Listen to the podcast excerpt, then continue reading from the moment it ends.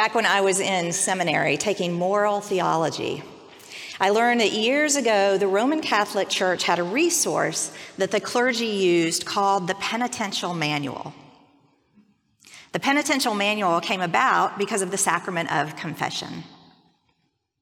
In medieval Europe, Joe might go to confession and be given 10 Our Fathers and five Hail Marys for slapping his cousin. Whereas Jill, attending confession one village over, might be ordered to fast for two weeks for the very same offense. In an effort to address this disparity and bring some uniformity to the acts of penance prescribed, the church created this manual. Over time, as the variety of sins grew, so did the manual. I was quite amused picturing what must have eventually been a huge tome that you could flip through and find the recommended penance for stealing a neighbor's chicken or having lustful thoughts about a friend's wife. And it's not like medieval priests had Google. If someone came to the confessional and confessed an infrequent and unusual sin, did the priest just have him come back later for his penance while he did a little research? Or did he just say, hold on for a minute and sit there and furiously flip those pages? The Roman Catholic Church no longer uses the penitential manual, but it did get me thinking. This legal, casuistic way of looking at sin and reconciliation wasn't invented by the Catholics. We can see it going all the way back to the 613 laws that God gave the Israelites through Moses. Practically, the whole book of Leviticus is a list of things we're not to do. Things that, if we partook of, would separate us from God and neighbor, and the penance or punishment that would result. This understanding of how to be in or return to right relationship with God was still operational when Jesus came on the scene.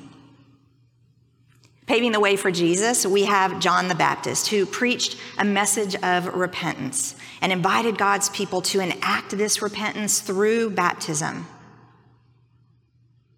In this, John was introducing an understanding of repentance as not only necessary for corporate communal restoration with God through temple sacrifice, but as an individual return and rededication to God.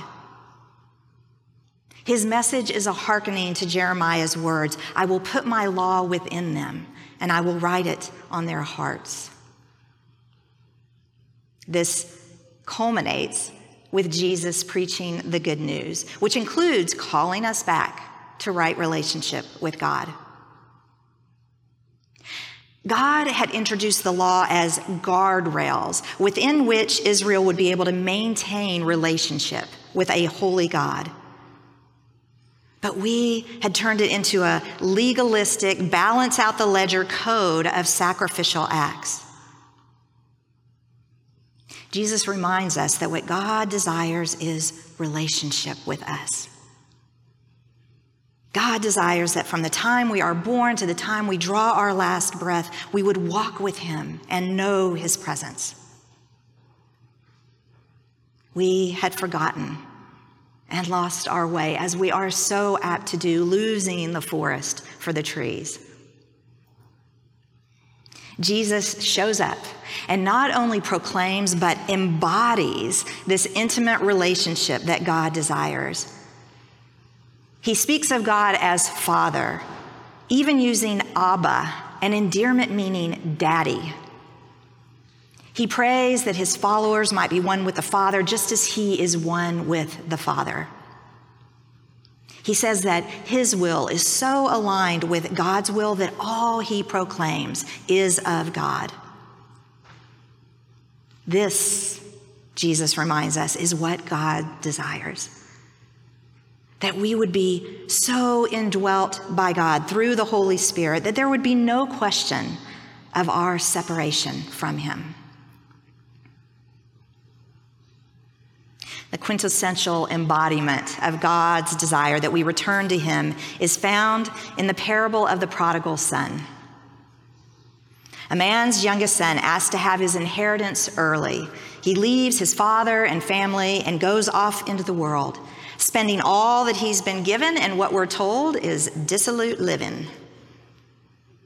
When the economy goes south, he's forced to work in hard labor to survive. And when he hits what feels like rock bottom, we're told that he comes to himself. He remembers his father and his family, and he resolves to return home, acknowledging his transgression and hoping that he might be allowed to work in the household.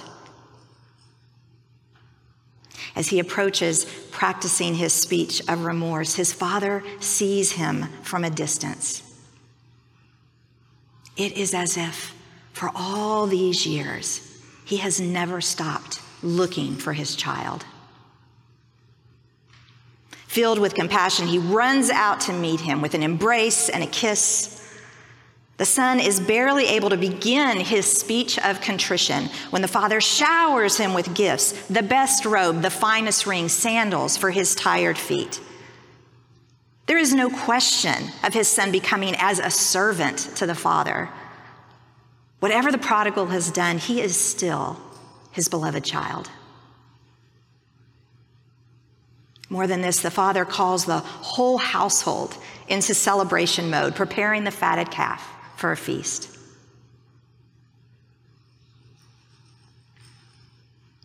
During each week of Lent, we are looking at one of the five promises that we make as part of our baptismal covenant.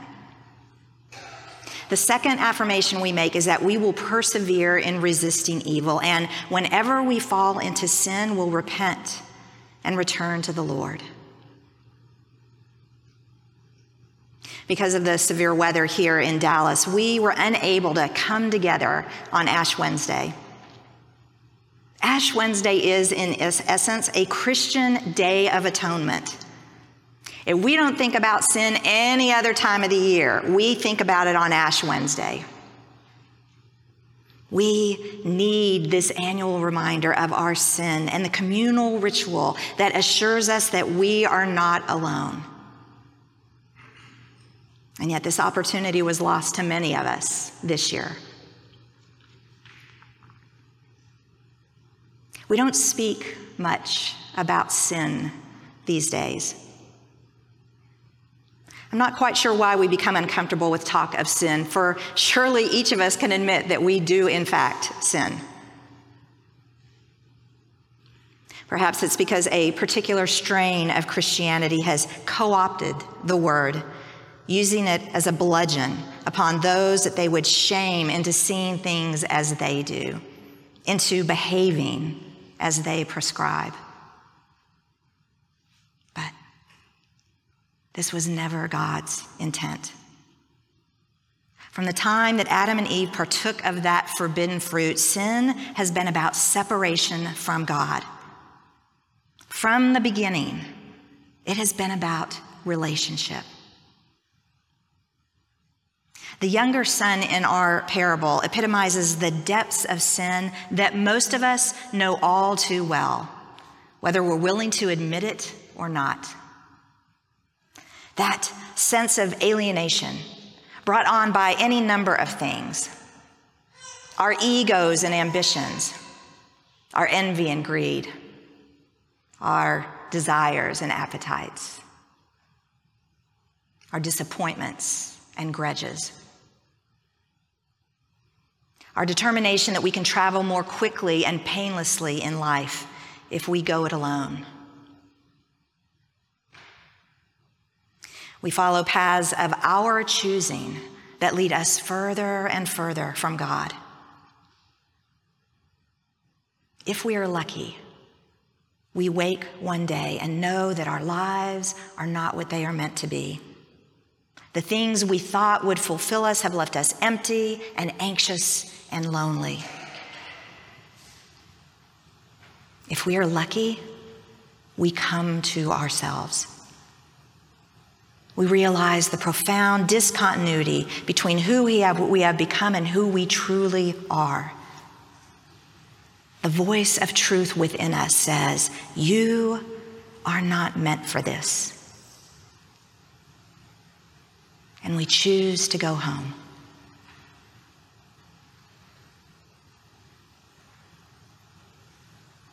The heart of repentance is turning around, starting over, choosing another direction, or changing course.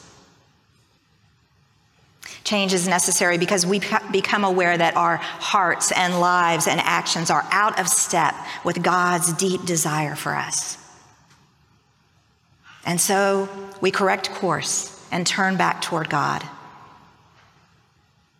And what Jesus tells us is that God is always waiting. God is always willing to take us in. God does not harp on our failings or dissect our miserable past, but offers us immediate love and restoration. God's arms remain open, waiting to embrace us when we return. These arms never push us away. Never.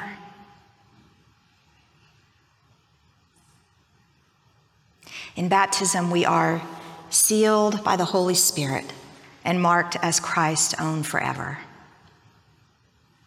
It is this Holy Spirit dwelling within us that acts as a homing device.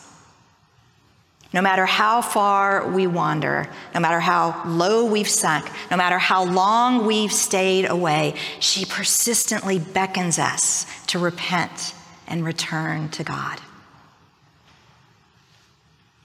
We wrestle with our repentance because of the feelings that it raises within us fear of rejection, despondency at having failed, anger at our limitations, sorrow for what has been lost. Like the younger son, we practice speeches in our heads, perhaps even now tempted to negotiate our return to the Father. And yet, as we turn to make our way home, what we discover to our relief and delight is that God runs out to meet us. Our relationship with God is never irrevocably broken. In covenant with God, what we find is that mercy outweighs justice, that abundance and joy are the response to our acknowledgement of our sin. And that wayward children are welcomed home by loving parents. This is the overwhelming scandal of grace that is absolutely cause for a riotous celebration. Amen.